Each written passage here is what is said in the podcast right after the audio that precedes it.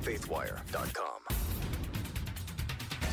There is another viral video of a company trying to push vaccine passport implants on humans. I don't know why they keep doing it, but they do. Today's Wednesday, December twenty-second, twenty twenty-one. I'm Dan Andros. We'll have that top story and more on today's four and three Podcast from C B N's Faithwire. I want to welcome in all you Daily Rundown listeners. As many of you know, we're here every Wednesday. Glad to be here.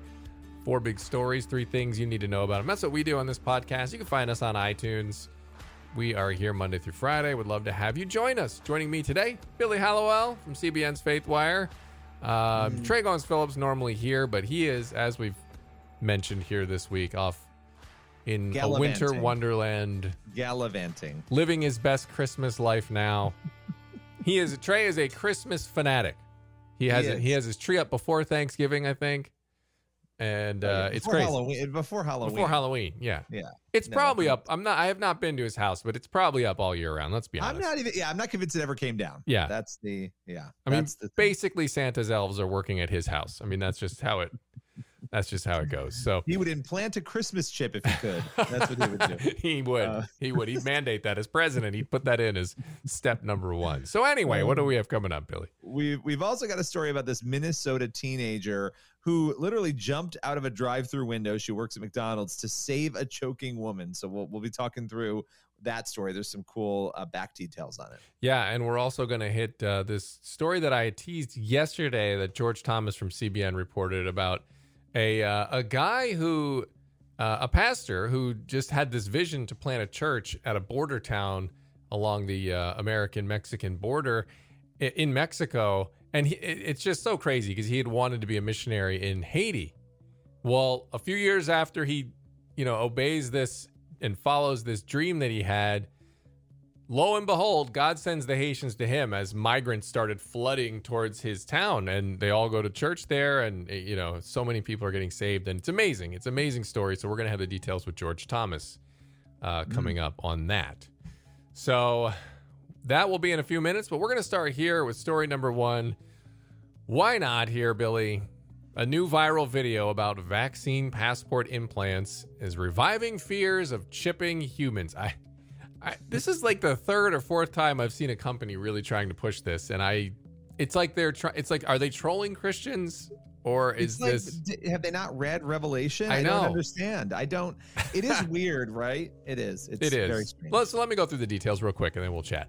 All right. So efforts to implant microchips in humans—they're gaining new attention and criticism this week after this video highlighting a chip implant by a Swedish company. It went viral, and uh, it's posted by the South China Morning Post. So they obviously love it.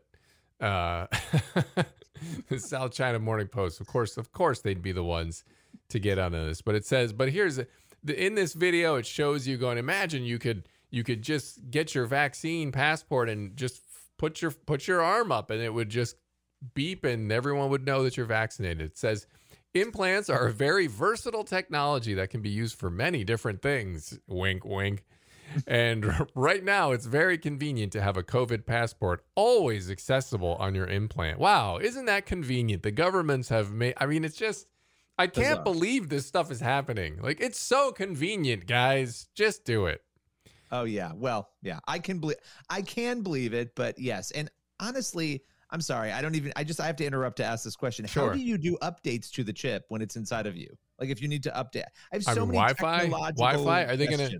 And then if they can, if if someone can access this thing remotely, I don't know the answer to that question. I'm just guessing, you know, it's going to be a cloud. Is it a cloud-based thing? Are they going to start implanting chips with different vaccines that, well, we're just going to unleash all the vaccines on everyone now, you know? We went from let's find our lost dog with a chip to I'm going to scan myself right, in. Right. It's It'll be like, great to let you know where your rowdy teen is. It's also so going to be great for uh, mandating vaccine implants on everyone. So, oh my gosh, um, oh my yeah, goodness. we th- that happened. That escalated. The, what's the old meme? That escalated quickly. It did. It did. So, oh, but the, the chip uses near-field communications (N F C) technology, the same as in contactless credit cards or mobile payments. Oh. Its data can be read by any smartphone with the same technology. This is just great. Um, as C B N News reported earlier this month, Sweden has enact, enacted new rules that require individuals to have a vaccine passport at all events with more than one hundred people. ninety-nine, you're good. one hundred, better get that vaccine passport out. Uh, as a result, a number of Swedish citizens have opted to implant microchips with their vaccine passports into their hands.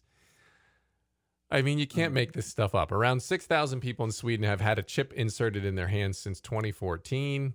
So the Swedes, I mean, they're just... I didn't expect the Antichrist to, you know, be a blonde, you know, Swede, but uh, apparently... Apparently that's okay. going to... Apparently that's yeah, Nikolai Carpathia's coming out of Sweden. Yeah. Oh, man. So Stephen well, Northam, let me just go through this real quick and then we'll go. Stephen Northam, the director of biotech, is the U K's leading human technology implant specialist. And he said in ten to fifteen years, microchip-chipped humans will be an everyday occurrence. I, they said no one knows the... the day or the hour, but I don't know. I feel like Stephen Northam might be t- tipping us off here to, an, to an approximate date. All right, I'm a little chippy here. It's almost vacation time, but uh, why does it matter? I mean, as Christians, obviously, obviously the imagery here is not good. It is not good, but also from a practical standpoint here, it just seems like we're opening the door, you know, aside from the whole end times, you know, eschatology there.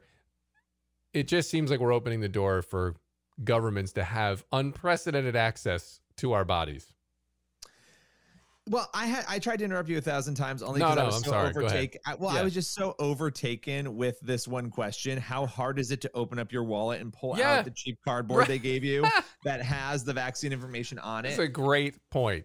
It's and here's the thing. It's like we had two polar opposite dynamics, and the pendulum is crazy. The first was, here is a cardboard that you will lose, and it has your information. It's this cheap piece of cardboard, like we're living in eighteen seventy-three, or here's a chip we're going to implant into you, into you. There's no middle ground, like a little credit card, right. like some something you could scan that isn't inside of your body. It's just, it's so weird to me that people would be that obsessed with all of this COVID stuff that they would feel like they need to implant a chip, and that yeah. there are businesses that feel like they can make money off of implanting chips. You'd think, you'd think the recoil would be, and maybe in Sweden, they're just, I don't know, maybe they're just immune to this sort of stuff, I, to even being concerned about it. But the fact that people are just, oh yeah, like not recoiling at, whoa, wait a minute, maybe we should discuss the whole good idea, bad idea, chip in my arm type deal. How can this be abused?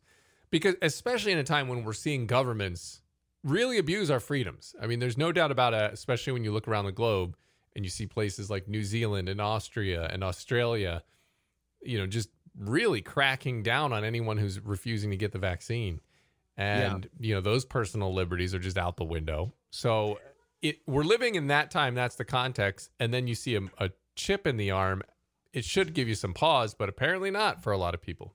Well, it is it is interesting because if you went back to the nineteen eighties, and I'm not saying that this is all part of the end times, right? Like, right, right. We're obviously we're talking about that, but but it is interesting the imagery that was invoked back then, and a lot of people said, "Oh, this is crazy," you know, about money being not being essentially money that we hand out. You know, we have cryptocurrency. You have all these things happening that are really reflective of the claims that people had well before certain technologies were even invented, and the chip is just one part of that, that A, you know, from an eschatological standpoint seems strange, but B, just doesn't seem like a good idea from a human standpoint of handing over this much power to the government, right? I mean, this is this is concerning to me. Also, like, what are the health effects of having something implanted in you that you could scan? I mean, yeah. I can't imagine. No, it can't be good. It's good. No, it can't be good. None of it, none of it seems to be good, but Um, what do we know?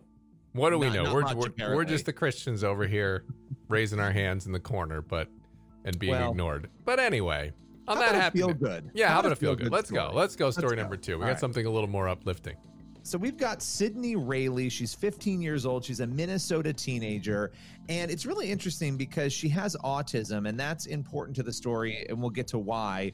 Uh, but she works at McDonald's, and she was serving customers, and she stuck her head out the window to tell a customer, hey, I have the rest of your order. I'll get it to you in a minute. And she sees that the customer who has a child in the car is choking. Mm. Um, she's choking on a McNugget, and The girl doesn't even think twice. She jumps out of the window, out of the drive-through window, runs over and starts, gets the woman out of the car, starts trying to do the Heimlich maneuver. Remember, Sydney is a fifteen-year-old girl, and she ends up, because she's not strong enough, having a hard time. She gets somebody else to come over, and together they actually save this woman who's choking, mm. right? Before nine one one can get there, they're the ones who save her.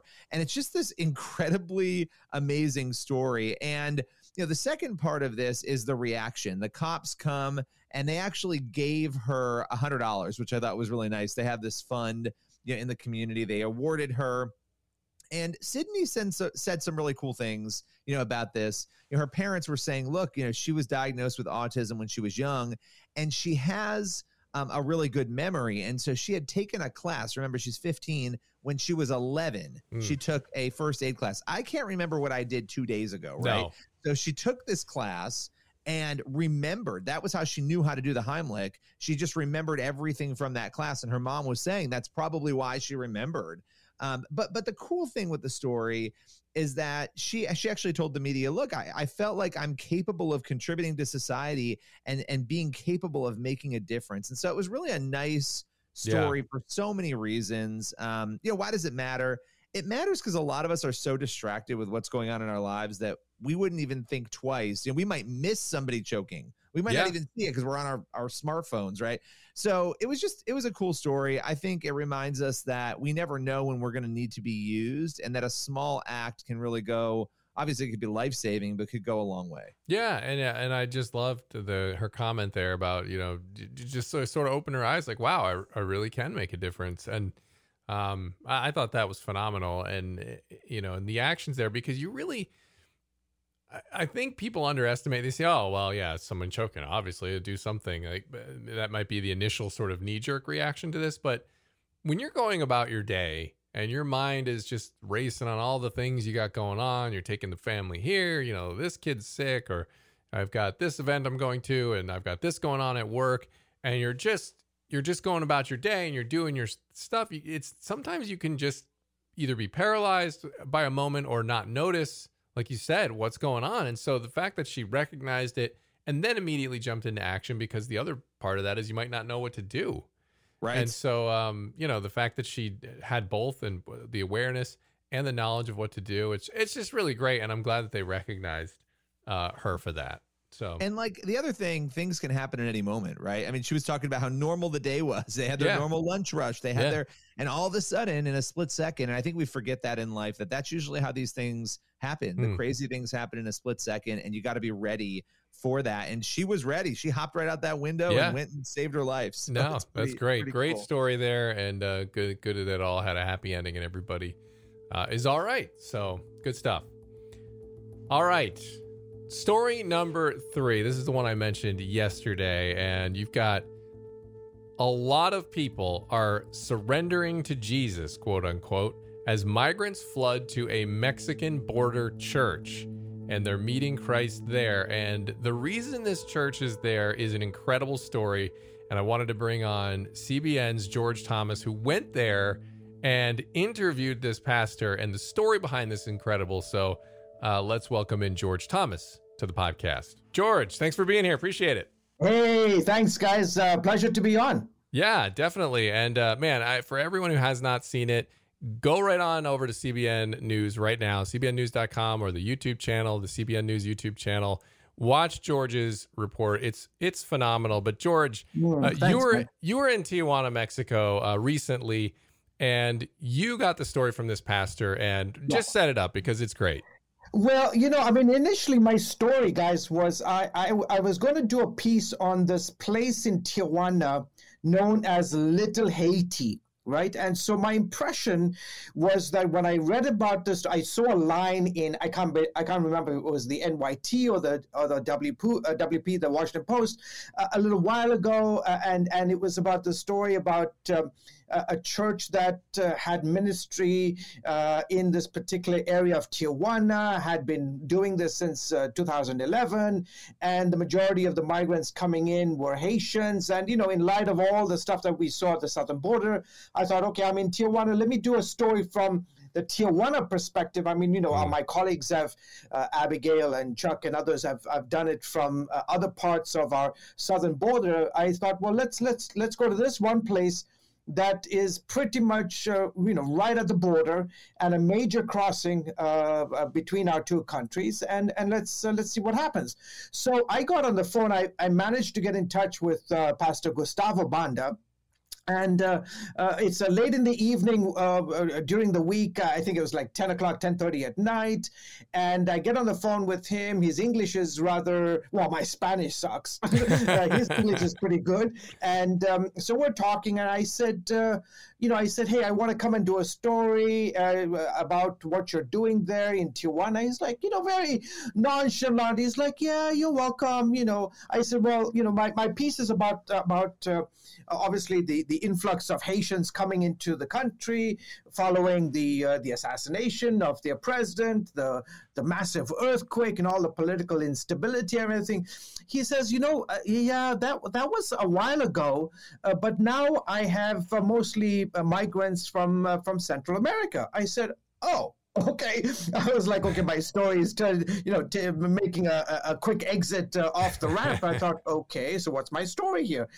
So then he proceeds to tell me in a very kind of casual way that uh, yeah, that that he has, uh, uh, like he said, migrants mainly from Central America, and uh, you know, it, he's he's like re- reacting, responding to my questions very. That like this is normal, nothing out of the ordinary. So then I said, uh, Pastor Gustavo, I said, um, uh, how many people you got in your church right now, like this evening, right now? He said, well, at last count, uh, I have about eleven hundred. Wow. Like, whoa, whoa, whoa, wait, what? What? Excuse me? I, I was like, wait, can you say that in English, please? Did I get the numbers right? Because my, my, my Spanish is terrible. He says, again, very nonchalantly, he's like, yeah, I have about eleven hundred.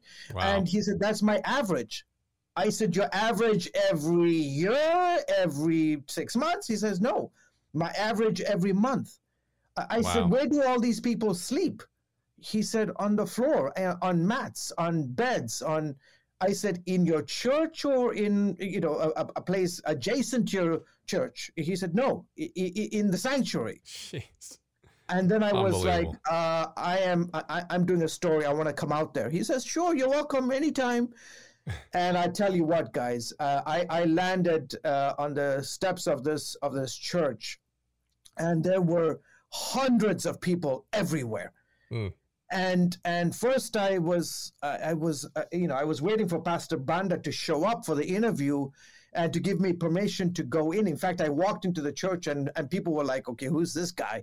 He looks, he looks like a foreigner. He doesn't, I mean, like, uh, you know, look at this picture. Who's the one guy that sticks out? And it's like me, right? Uh, because, I mean, obviously I blend in a little bit because of my, my, my, my skin color, but they were like, wait a minute, this guy doesn't look Hispanic at all, you know?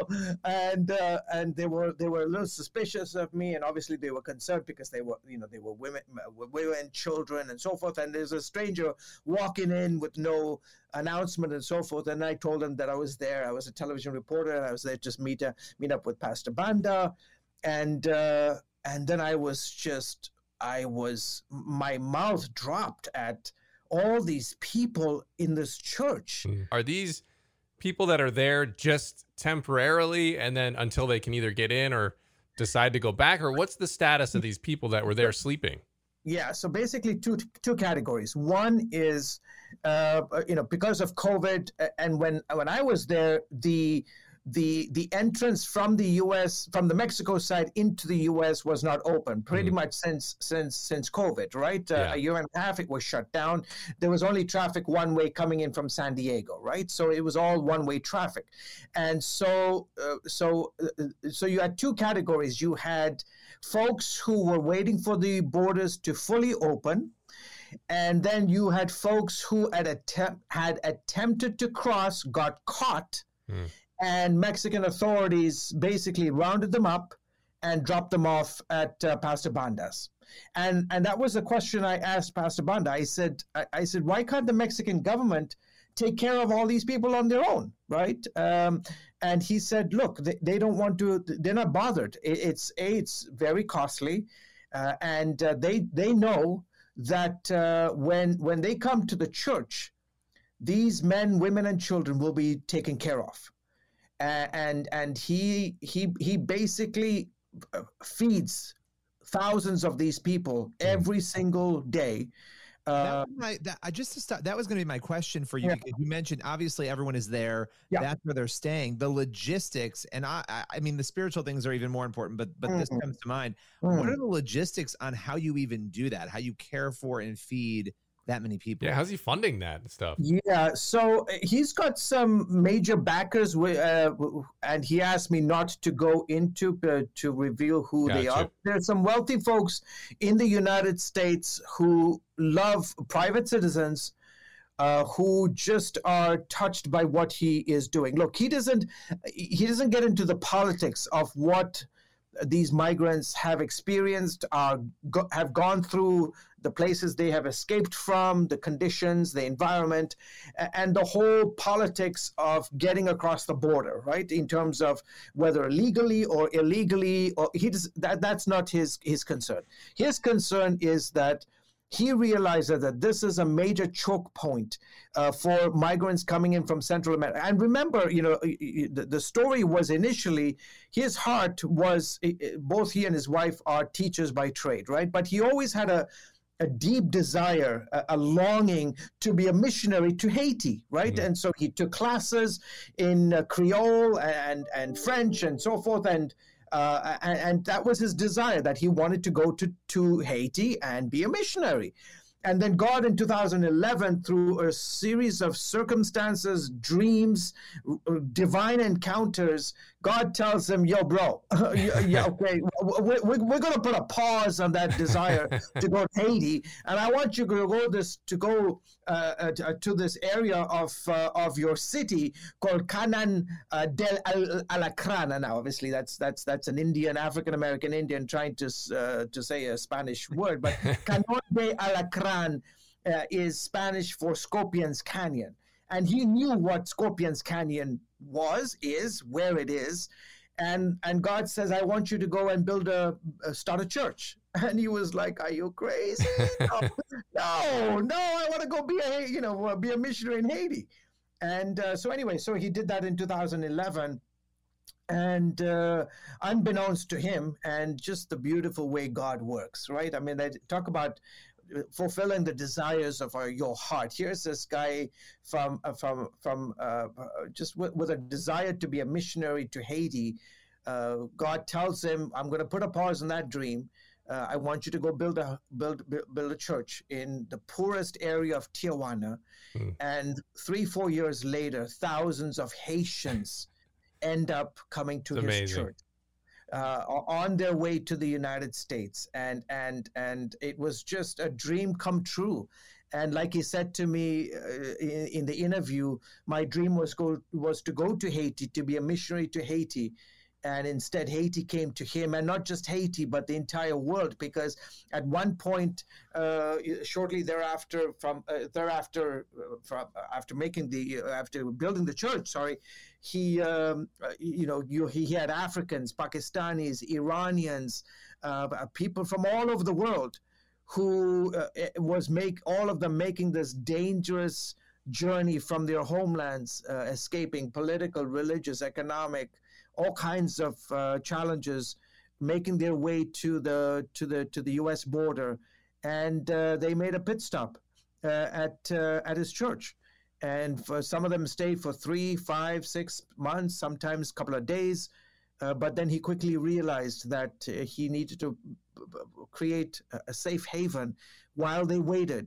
Uh, and in the process, his desire was to make sure they knew the name of Jesus Christ, mm. uh, introduce them to Jesus Christ. He said he had he had many thousands of Muslims who came through the church, and uh, Uh, you know, he just he just loved on them, and, and uh, the amazing thing is, like, guys, I spent two days with him, and and the kids, uh, they would all run around calling him Pasteur, Pasteur, and he just he, his his they loved him. Everybody did, uh, and um, they just uh, it, it he just has a, just compassionate heart, mm. such a pastor's heart.